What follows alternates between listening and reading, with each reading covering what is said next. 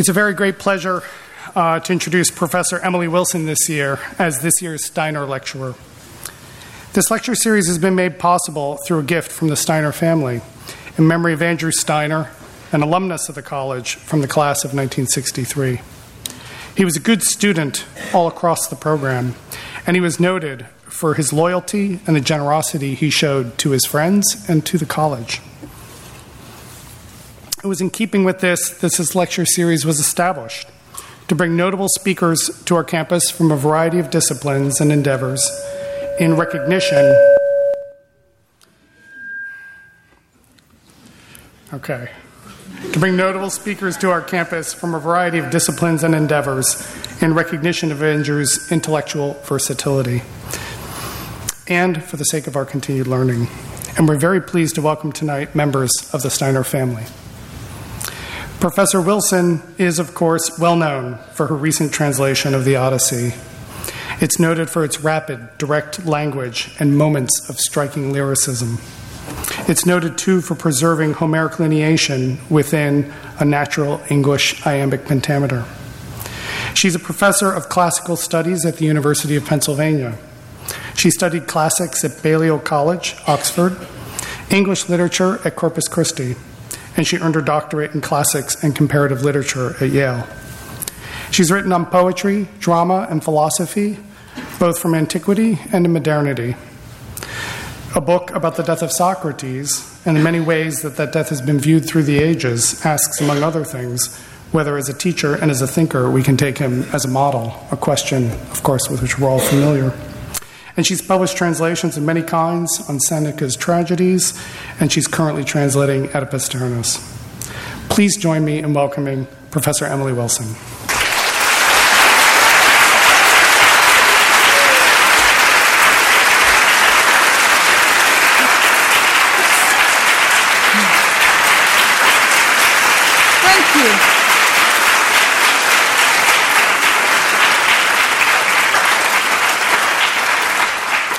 Thank you so much for being here. It's my first time visiting St. John's. It's a great honor to be here and to get to learn a little bit about your curriculum, which seems so fascinating. And thank you for that very kind introduction. So, today I'm going to talk about my approach to producing yet another translation of the Odyssey when it had already been translated into English so many times already. Why did I think the world might need yet another translation? So, I'm going to talk about that.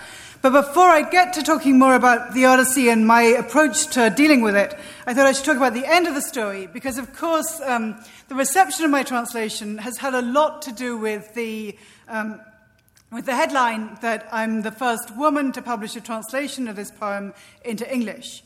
Of course, there have in fact been translations of the Odyssey into other modern languages published by women um, for the last few centuries. There was one done into French prose by a woman 400 years ago. There were multiple translations of the Odyssey by women into French, Italian, Turkish, Dutch, probably lots of other languages I didn't know about. Um, but I'm the first woman to publish one in English, and it's, that's been, in some cases, the only thing that's said about the translation in the media. Um, so I just want to show you the, the headlines, all of which, um, for, for a while, seem to have the word woman in the headline. Woman, woman, woman, women, woman, woman, woman. Could the Odyssey have been the work of a woman? No, it couldn't. Sadly, it couldn't. I mean, I think it would be a lovely idea if one weren't going in the crazy direction of thinking only women can write about women, which Samuel Butler um, uses as the reason why he thought it was by a woman. I don't think it was by a woman because I don't think we have any historical evidence for thinking that women were aoidoi or poets in this period. Um, but so I, I, think this, this coverage um, is worth talking about. I was, I was grateful um, in some ways for headlines which didn't have the word woman in the title. I think in some ways it's a good thing if, um, if the media coverage of this translation might be doing something to inspire young women in the field of classics, in the fields of poetry, in the field of translation, and also to encourage people to realize that, in fact, social identities matter. It's not like the words you say are going to be identical no matter what your life experience is, no matter what your social identity is. Um, categories like gender, race, um, socioeconomic class being abled or not being abled, those categories actually do make a difference to what kinds of interpretation you might be giving, either as a journalist, a historian, a translator, or whatever it might be. So I think it's good if we're starting to recognize that. Um, on the other hand, I think there are issues with the whole idea that um, there's such a thing as the women writers, women's translations, and then there's the normal translations by the normal people. Um, so I think I just wanted to emphasize, I guess, three things which I think haven't been emphasized enough by the kinds of fluffier um, press coverage. The, they're good, right? so, three serious points. First point is that my being the first woman to publish a translation of the Odyssey in English is not really a story about me. It's a story about the huge problem in the field of Greco Roman um, translations.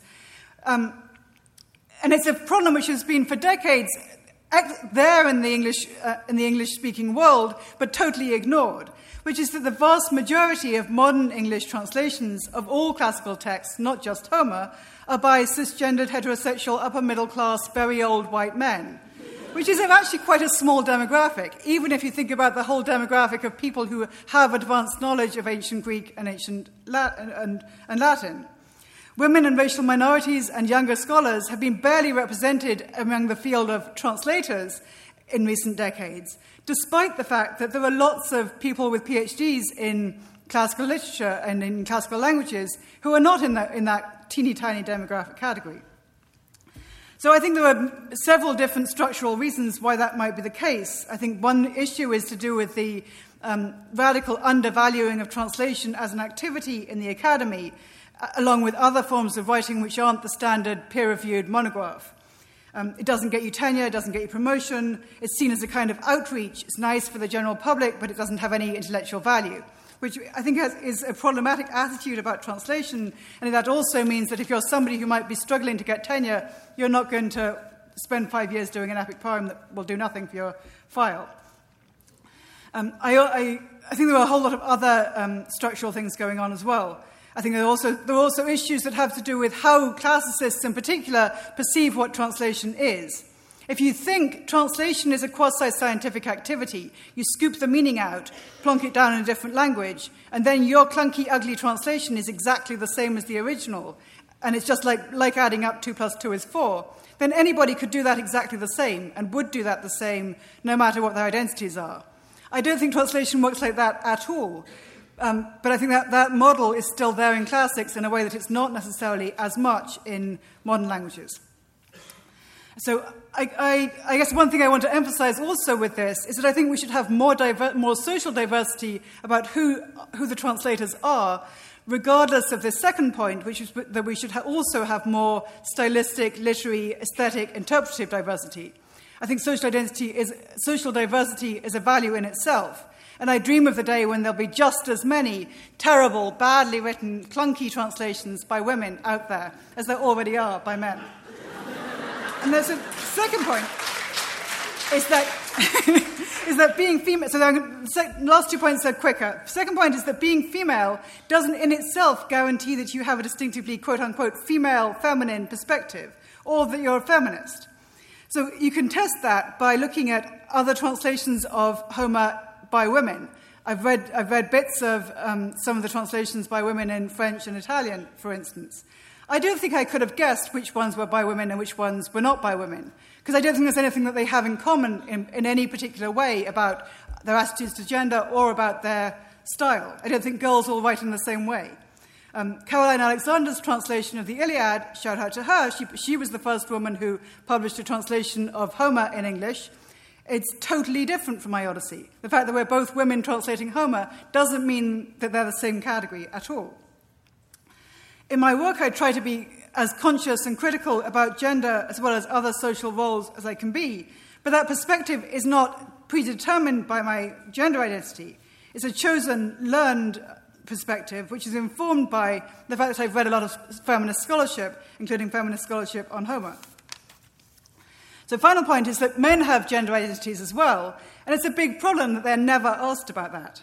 I've been asked a gazillion trillion times by interviewers to talk about my supposed affinity with all the female characters in the Odyssey. The interviewers always say, So you must have a unique feminine perspective. Can you tell us about Penelope yet again? And I've read some interviews with um, Robert Fitzgerald, Stanley Lombardo, um, Robert Fagles.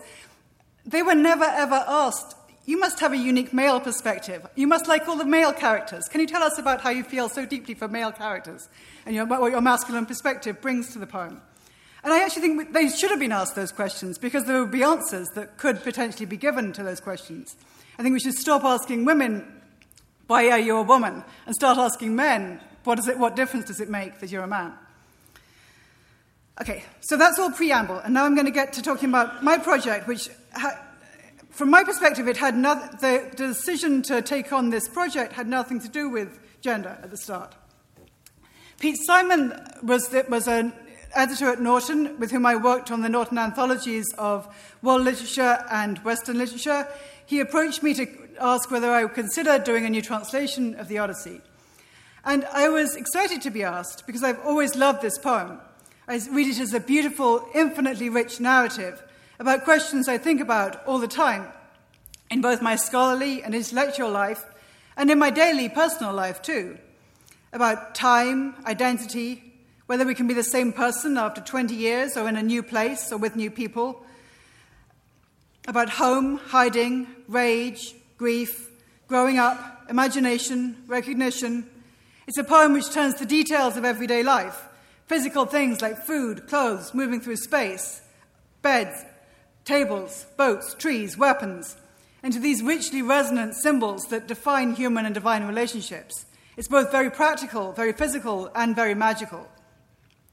But loving the Odyssey and wanting to keep on rereading it in Greek is a totally different thing from thinking it's worthwhile to spend five years of my life trying to produce yet another translation when, as I'm hinting with these lists, there are, there are lots and lots and lots out there, and it's not like the flood of Odyssey translations has slowed down. In fact, there have been at least two in English since my translation came out.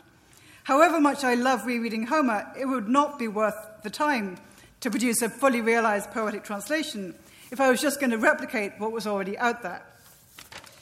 Um, so, I, before I signed the contract, I spent some time looking at some of the other ones and some of the ones that people most commonly read in college.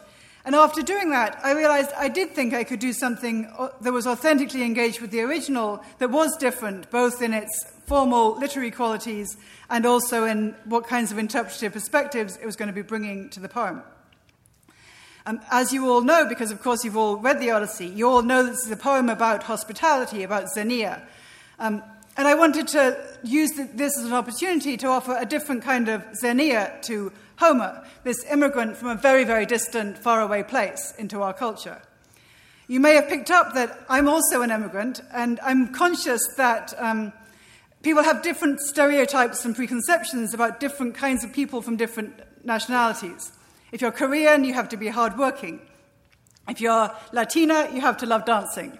If you're British, like me, you're supposed to know what the difference between a dame and a baronet is, or whether the royal family have had yet another baby. And I don't know, and I don't care. So, uh, my point about that is just that I wanted to, I felt that there was a tendency to, because Homer is ancient, therefore Homer always has to talk in the stupid ancient voice, or has to always have the, because, because Homer is epic, Homer always has to be, have, have that, that particular foreign accent of booming, pompous voice. But, but Homer's, Homer's version of what is epic poetry isn't actually a, a kind of epic that's informed by Milton and Pope. So I wanted to try and find a voice or set of voices for Homer that was more diverse and more fluid, more fluent, and was less um, both archaizing and bombastic than I felt the tendencies were.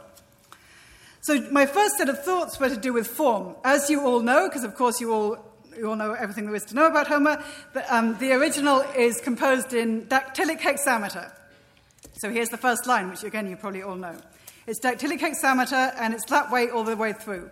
Dactyl is a long, short, short, like our fingers. So it's, and it's hexameter, so it's six of that andramoi ennepe musapolutropon hosmalapolla. And in fact, this line has not come out right. Anyway, that's, that's just the fault of the slide.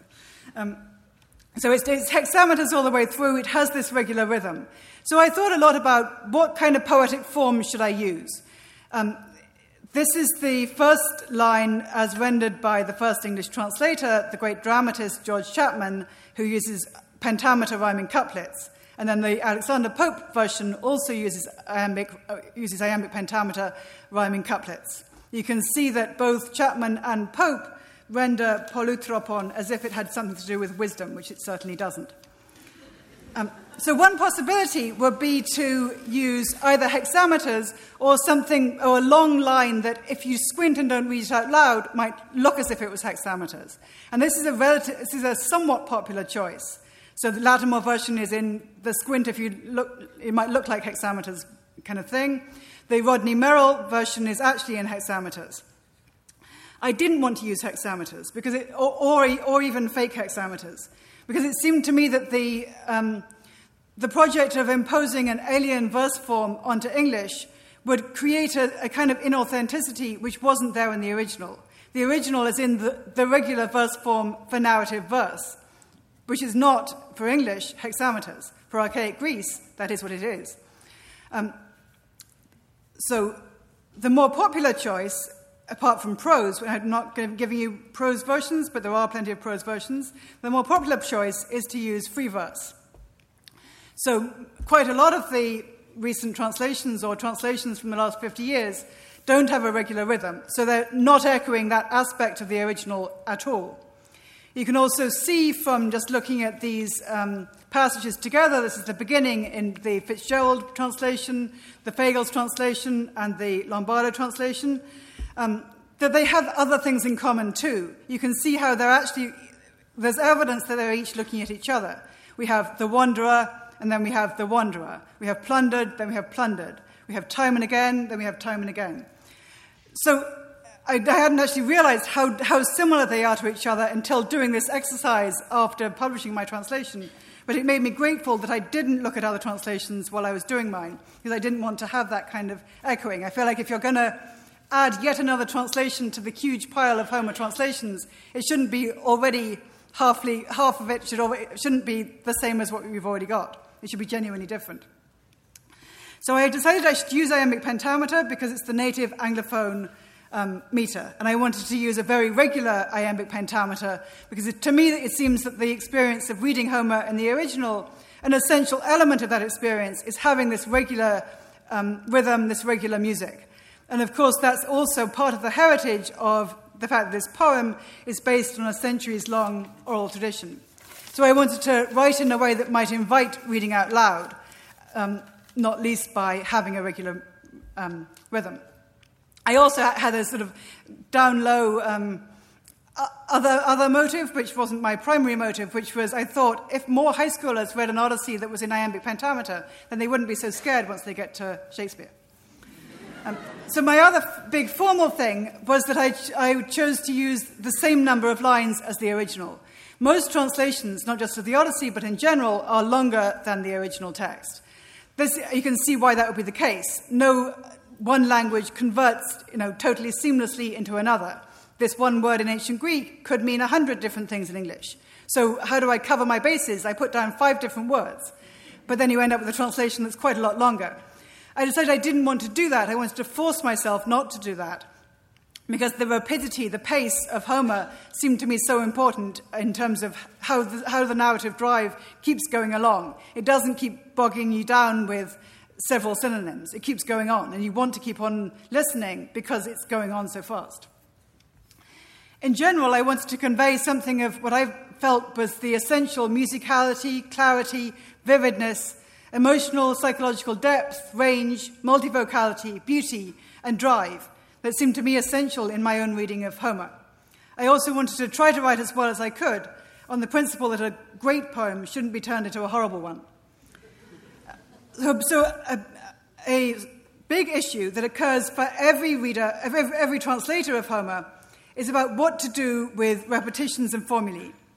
As you all know, the Homeric poems, based on an oral tradition, have a lot of formulaic elements and a lot of repeated lines, repeated words, repeated epithets, which are somewhat different from adjectives that we have in a literary culture. Some English translations are more repetitive than mine is, some are less so. Um, it seemed to me that I wanted to keep some definite sense of stable components, things that repeat. Um, I wanted to have a sense that, the, that there are, um, there are some, some things that are so magical that you're going to keep encountering them over and over. There's Dark Sea, and then there's more Dark Sea, and then there's more Dark Sea. Um, there's Host Lord Nestor, and he's going to go on being Host Lord Nestor. But I didn't want to repeat quite as much as the original, and in fact, I did some deliberate changing of things which are repeated in the original, because it felt to me as I went through multiple different drafts that when I repeated too much, it started to, the repetition started to have a different effect in a literary, literate text from the effect that I felt they had in this poem, which was composed for a primarily oral culture. In an oral culture, the repetitions suggest these things matter. In a literate culture, if you repeat over and over and over exactly the same way, you can suggest this is a cliche and I haven't thought about it. Please, dear reader, just skip, because the writer hasn't thought about it. So, for instance, with Rosy Fingered Dawn, it's a line that recurs 20 times in the Odyssey exactly the same way. I always kept the same components. There's always a goddess. She's always early or newborn. She always has flowers or blooming or touching, or roses. She always has hands, fingers touching. But I mixed up the components, which was a really fun thing to do. Um, so the question, so the, I've talked so far about formal kinds of things, and then there's the larger issue of style. I aimed for a readable, clear register because I think it really matters to that Homeric syntax is super easy. It's not difficult Greek. It's, it's a poem that's designed to be comprehensible if, if it's performed out loud. It's not a text that demands slow rereading. I didn't quite get that. I have to go back and reread it three times. It's not like that. The syntax is very, very easy. It's very connected kind of syntax, and then this, and then that, but that, and so on. It's not a lot of subordination. I wanted to have a readable register. I wanted to avoid foreignisms, archaisms, and high rhetoric to a very, very large extent to bring out that simplicity, clarity, and speed. On the other hand, I didn't want to be totally modernizing, totally domesticizing, totally colloquial. Even beyond the fact that most people don't speak in um, iambic pentameter all the time, my language has other elements of artifice. I avoid all contractions like doesn't and don't to create a register that I hope is reminiscent of real speech, but always in a way that's a little bit weird, a little bit odd. I also had, I, I hoped there would be some moments when the reader would think, that was a really weird word choice, or I feel a little bit jarred here. I, liked it, I like it when people say, I found this choice of, of yours kind of jarring. And I always think, yes, go, I jarred you. Um, because I, it seemed to me important just to nod to the fact that the Homeric poems are not in a totally neutral or totally homogenous kind of language. They're in a language which nobody ever actually spoke. It's a language which developed over the course of several centuries of oral tradition and emerged over multiple different parts of the Greek speaking world. So it's lots of different dialects fused together. So if you were going to go all out for that aspect of Homer, you would have to have. Um, some bits of Chaucerian English, some bits of Cockney English, some Glaswegian, some California slang, some Bostonian English. Just mix it all up, and it would be a wonderful Joycean experiment, and it would be really fun for me to write. But I, I, th- I felt that it would be less fun for people that wanted to have an emotional response to the poem. So I couldn't go all the way towards doing that. Um, translation theorists like Antoine Berman and Lawrence Venuti, echoing Schleiermacher, have argued that translators have an ethical obligation to write in a style they call foreignizing, or what you might call translationese. They argue that foreignizing is the only way to pay due respect to alien cultures rather than forcing them into the hegemonic Anglophone mode. I agree that there's a super problematic blindness in North American and British cultures to questions about translation and to accessing non Anglophone literature and other culture. But I don't think the solution is always to translate all foreign texts into an off puttingly foreignizing style. It can be the quickest way to ensure nobody ever wants to read any translated literature. I also think there are differences. Um, Lawrence Venuti is a specialist in the modern Italian novel. I think ancient literature has its own special and not, not identical differences from um, translating, in terms of translation, from translating contemporary literature. Because, partly because, as I hinted already, there are particular preconceptions about how the ancients should sound, which are not the same as the preconceptions we have about how should the girl with the dragon tattoo sound. We expect that kind of book to sound as if it was originally written in English. We don't want to be reminded that we're reading a translation. Whereas if it's a classical text, we might want to be reminded this is very grand and hard to read. And it might be surprising in a different way if it's less hard to read and less grandiose than you expect. Within classics in, particular, badly written translations are often tolerated and even highly valued because they replicate the experience of the struggling student in intermediate Greek class. So the pain is supposed to be authenticating. But I personally don't think that's the experience that a translator who's trying to produce a published version should be trying to replicate whatsoever. I think you should replicate the experience of somebody who enjoys reading Homer and is quite good at it. In, in antiquity, Homer, Homer was really imagined to be enjoyable and pleasurable. People listened to Homer for entertainment. It wasn't something that they forced themselves through. Um, so I wanted to produce a language for, for a poetic language for Homer that would feel like one might actually conceivably read it for pleasure. I think in general, we're accustomed to taking for granted a totally debatable binary, which we should totally throw out. It's the idea that translations are either quote unquote literal or they're loose. They're either faithful or they're poetic. That binary relies on the totally false idea that there's just one thing the original means. The quote unquote literal translation is often extremely unfaithful to the form, the style, the emotional effect of the original. Clunkiness is not the same as truth. The real question for any translator isn't whether to tell the truth or tell a pretty lie. It's a much more complex set of issues about which truths to tell out of the many true facts about the original text, not all of which can ever be conveyed by any version in another language. So, one of the most central truths that I wanted to tell about the Odyssey was that it's a complex polyvocal poem. I've seen from, from teaching it that there can be a tendency to think it's not like that at all. It's a superhero story about an unproblematically heroic male Western hero, implicitly white, who is good because he crushes the bad guys and monsters and foreigners and witchy women and understands the value of hospitality, which apparently was important in ancient Greece. You get an A if you say that. The story has a happy ending because the good guy gets back with the objectified wife regains all his wealth and all his slaves. So it's a nice celebration of family values, consumerism, patriarchy, war, superiority of normal male white people over foreigners and girls. And I don't I think I wouldn't like the Odyssey if that was all it was. I don't think that's all it is. And I wanted to create a translation that would make it quite hard to think that's all there is. I wanted to create what I hoped would be a truthfully complex recreation of this, what I think is a truly complex text. As you know, it's about two central Greek concepts, both of which I think it grapples with in really interestingly contradictory and nuanced ways. The first co- concept is nostos, meaning homecoming. You might think coming home is a totally straightforward thing, you just get back where you are. But of course, the Odyssey is exploring a case where homecoming is as hard as it could possibly be. In doing so, it shows that there are profound questions raised by the concepts of being home, coming home, there are disturbing questions about whether homecoming is ex- essentially exclusive, whether we create a home for ourselves only by keeping other people out, which is what Odysseus does. Everybody else who, who he leaves, leaves his home with doesn't come back home. And then he comes back home and kills the people who are in his home. And then he has a lovely home.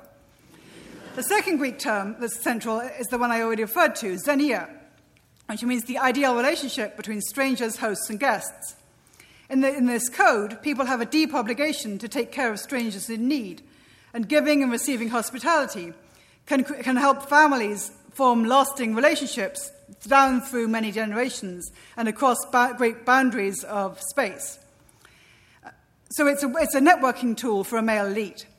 It's in many ways an inspiring ideal, especially in these times of xenophobia, not xenophilia. Uh, but the poem also shows us how exclusive the code is. It doesn't apply to women who are not supposed to travel. Think about the fact that the one woman who does travel, Helen of Troy, doesn't go well. It also shows us how easily Xenia can go wrong, as when the suitors act like bad guests, invading Odysseus' house without asking. And Odysseus responds by being the worst kind of host, the kind who murders the guests, and ensures they never have a journey home. So the, the original poem to me is compelling because of the nuance and complexity of its presentation of its core values, and also how deeply it lets us into the perspectives of so many different characters. This diversity of perspectives and this emotional and ethical depth I felt was obscured or erased by some of the English translations that I looked at, the contemporary ones. In the service of creating a more straightforwardly heroic, in a modern sense, narrative. One concrete example is that I used the word slave for words that are commonly rendered, even by translators that, are, that publish their translations after mine, with words like servant or maid or housekeepers. Um, I think there's a systematic blindness at stake in doing that, because in the original there's no ambiguity is it a servant or is it a slave? If the person tells a story about being trafficked into slavery, there's no ambiguity about what kind of status this person has. Um, but I think there's a desire to idealize the society of Homer. It's a great poem, and therefore it must be about a great man, and therefore he can't be a slave owner. So you try and try as hard as you can to make it just about the great man's greatness and not show how complex its, its um, narrative of that story is. So, um, in the original, uh, you've seen the, the, first two lines of the original, the word polutropon, polutropos, um, is used in later Greek um, for situations as well as people. In searching for a word to translate polytropos, I wanted to think of something that would be apl- applicable to the poem itself as well as to its protagonist.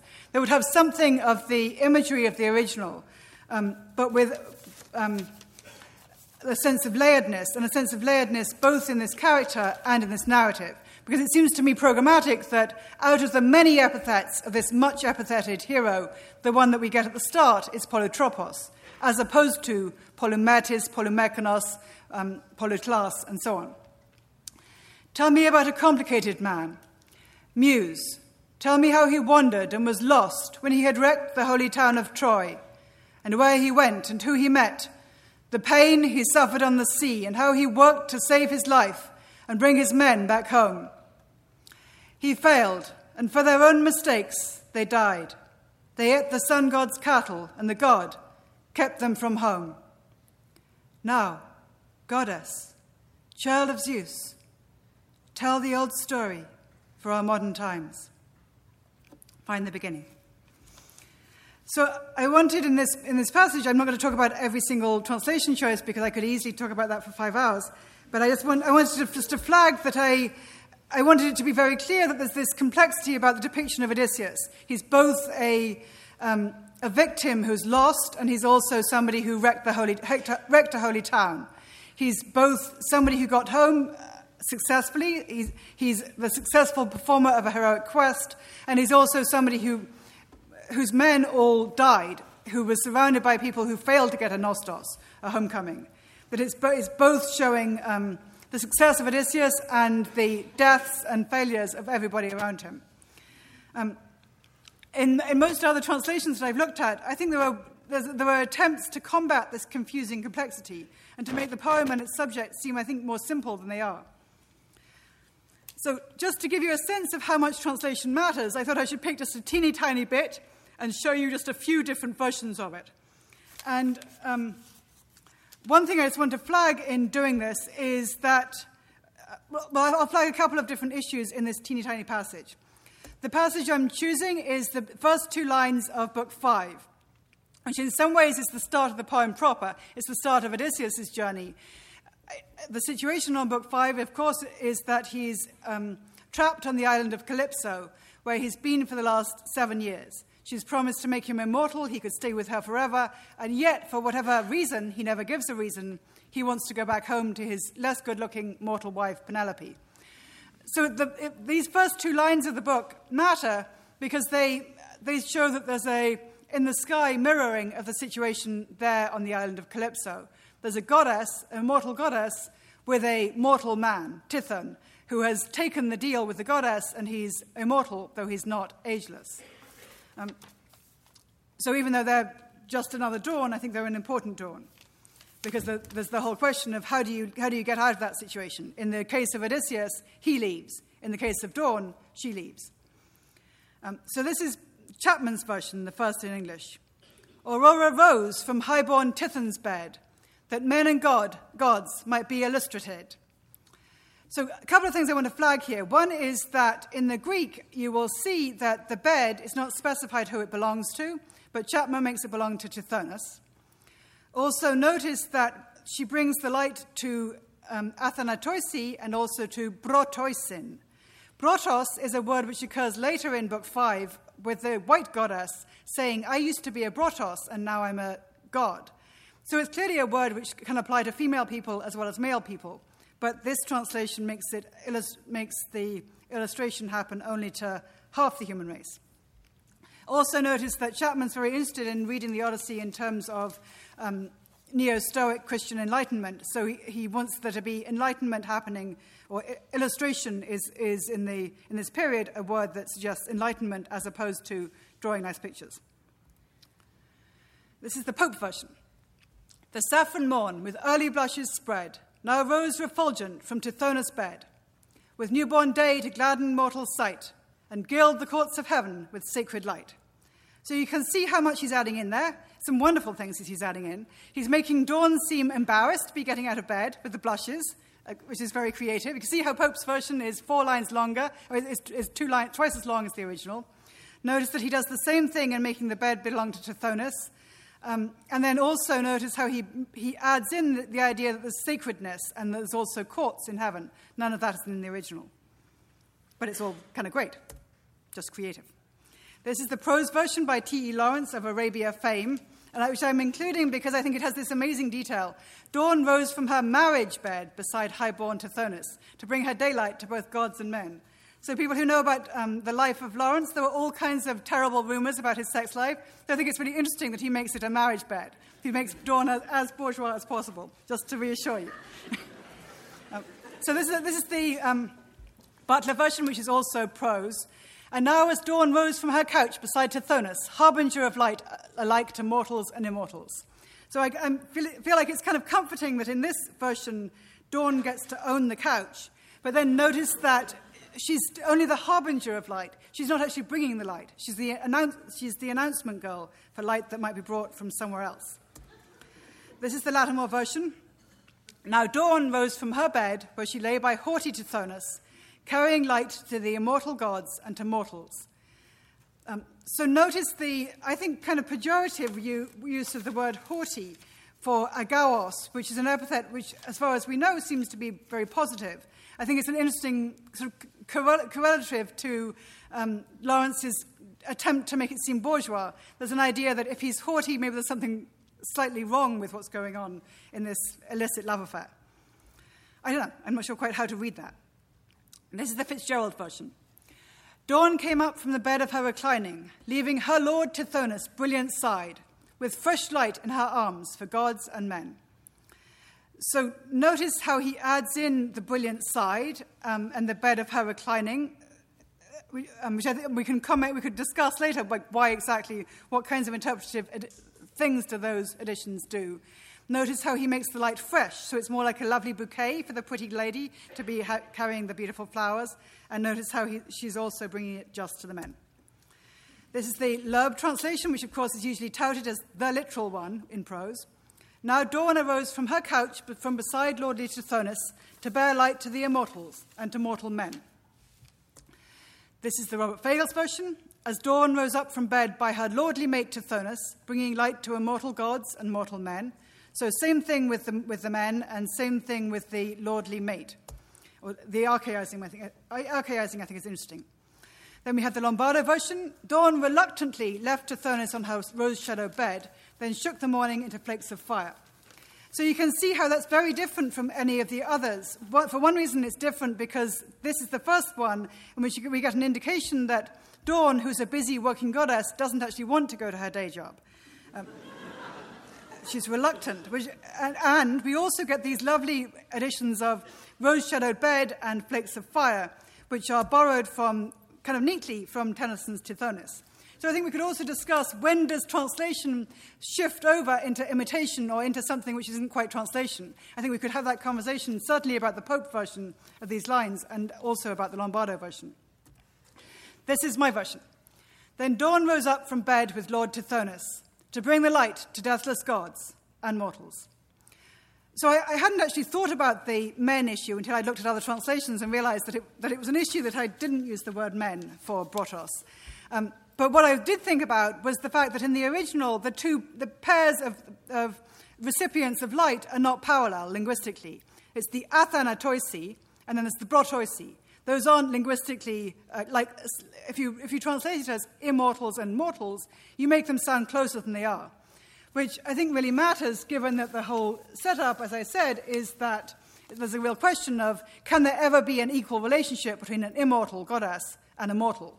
I think the line in itself suggests this is vast gap. Dawn is primarily aimed at the deathless gods, and then the mortals are tacked on like an afterthought. Okay, so now I'm going to turn to a much more harrowing passage, which is the moment um, after Odysseus has got back to Ithaca, left, left Calypso, got back to Ithaca, and after being in disguise for, with the help of Athena as a homeless old migrant or beggar, he's finally gradually revealed himself to each member of his household, um, except for his wife. He's, and he's revealed himself to Telemachus, his son, and then he reveals himself to all the suitors who are besieging Penelope and slaughtered them. Um, and then he delegates the final act, acts of murder to Telemachus and the slaves and tells Telemachus that he should hack all the life out with swords from the 12 women who have been raped by the suitors, according to Odysseus.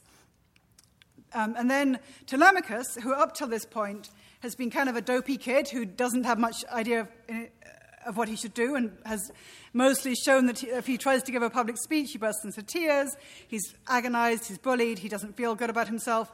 At this moment, he has, a, has an idea of his own. He contradicts what Odysseus says should be done with the women. Instead of murdering them with swords, he decides they should be murdered with, by hanging because they don't deserve a clean death. So there's clearly a lot of, I think, creepy psychosexual stuff going on about Telemachus not wanting to touch those bodies with his sword. Um, I also think there are really interesting questions going on in the passage about what kinds of perspectives are we allowed access to. Do we only see this horrible scene of murder through the eyes of the murderer? Or do we also get to see something of the way it seems to the victims? And this goes back to what I was saying about trying to bring out that the Odyssey has more than one point of view. I think in this scene, there is more than one point of view on um, what's going on here. So, before we turn and look at a few different, different choices that matter. I just want to make sure that in this passage, those of you who have studied enough Greek, which I know will be quite a lot of you, notice that in the lines I've underlined, there is no term of abuse. It's saying, um, Telemachus is saying um, that he wouldn't have them, he wouldn't take away their, their, their life by a clean death, the life of those, ta'on, who spent the night beside the suitors, iaon, para desin. Right? So there's no term of abuse. Just bear that in mind when we get to some translations which add it in. So, first question, interpretatively, what is the murderer like? The Greek says that he's pepnumenos, which he always is. That's his standard epithet. It suggests something or other about some cognitive capacity. He's taken some kind of thought. Is it a good thought? If you say thoughtful, you suggest it is a good thought. I don't think pepnumenos necessarily means He's thought about it in a really good way, and therefore what he's about to do will, be, will make rational sense. Um, but that's a possible translation. That's what Lattimore goes for. Another possibility is, to, is as Fagles does, to suggest that the, the, the epithet gives him some kind of moral authority. He's an executor of justice. He's stern, which I think would be a weird um, way of rendering pepnumenos just by itself. I think it's about the interpretation of the whole passage. I wanted to choose something which would suggest he's done some kind of thinking, but wouldn't necessarily suggest this was good thinking. Then there's a complex question about, what the, um, about whether the victims are human and also whether Telemachus thinks that they've done something wrong such that they deserve to be punished. Um, the Lattimore calls them these creatures, suggesting that, that killing them is like killing an animal. The Fitzgerald makes them makes Telemachus say, I wouldn't give the clean death of a beast to trolls, you sluts. The Fagles goes even further, they're sluts and whores. The Lombardo calls them suitor sluts. The, the this year translation by Peter Green, echoing in fact a lot of the classicist scholarship on the passage, has a really long footnote about the really important issue in this passage, which is about could you do it? How exactly would you do it if you really needed to kill 12 women at once? How would you do that? Um, so I didn't think that we needed to. I mean, it actually, again, didn't occur to me to put in a word like sluts because the Greek doesn't have anything about that. Um, but I also think it matters that these translators are clearly reading the passage as if Telemachus is saying the women did something bad. I don't read the passage that way, and I don't think it's a necessary reading. I think Telemachus is saying they're a source of shame to me. They make me feel terrible because they remind me and they remind my father of the time when this house was not owned by us. They remind us of other men's power, and that, that's a source of shame. That doesn't necessarily mean that there is some label that we should be putting on them. Um, so, similarly, there are questions about the inset simile. The women are compared to doves or thrushes making their way back to their nests, which, who, and instead of getting, getting back home, they encounter a net. Um, so, one can translate the simile and such translate and interpret the simile in a way that suggests that um, it reinforces them, them not being human. They're less like birds, so killing them is like killing a chicken. Or, on the other hand, and this is the way I, I, I read the passage, I think the simile works to provide us access to their point of view. I think it shows us that what they want is the same as what Odysseus wants. They want a nostos, they want to go back home. So I think it matters that the word given for the bird home is aulis, which can be used for human habitation as well as for birds. But of course, it's not that it's an impossible interpretation to say they're going like little birds to a nest, and, the, and there's something inhuman about it. Also, just notice how um, Fitzgerald is quoting from um, what Hamlet says to Ophelia in Hamlet with the larks and springes.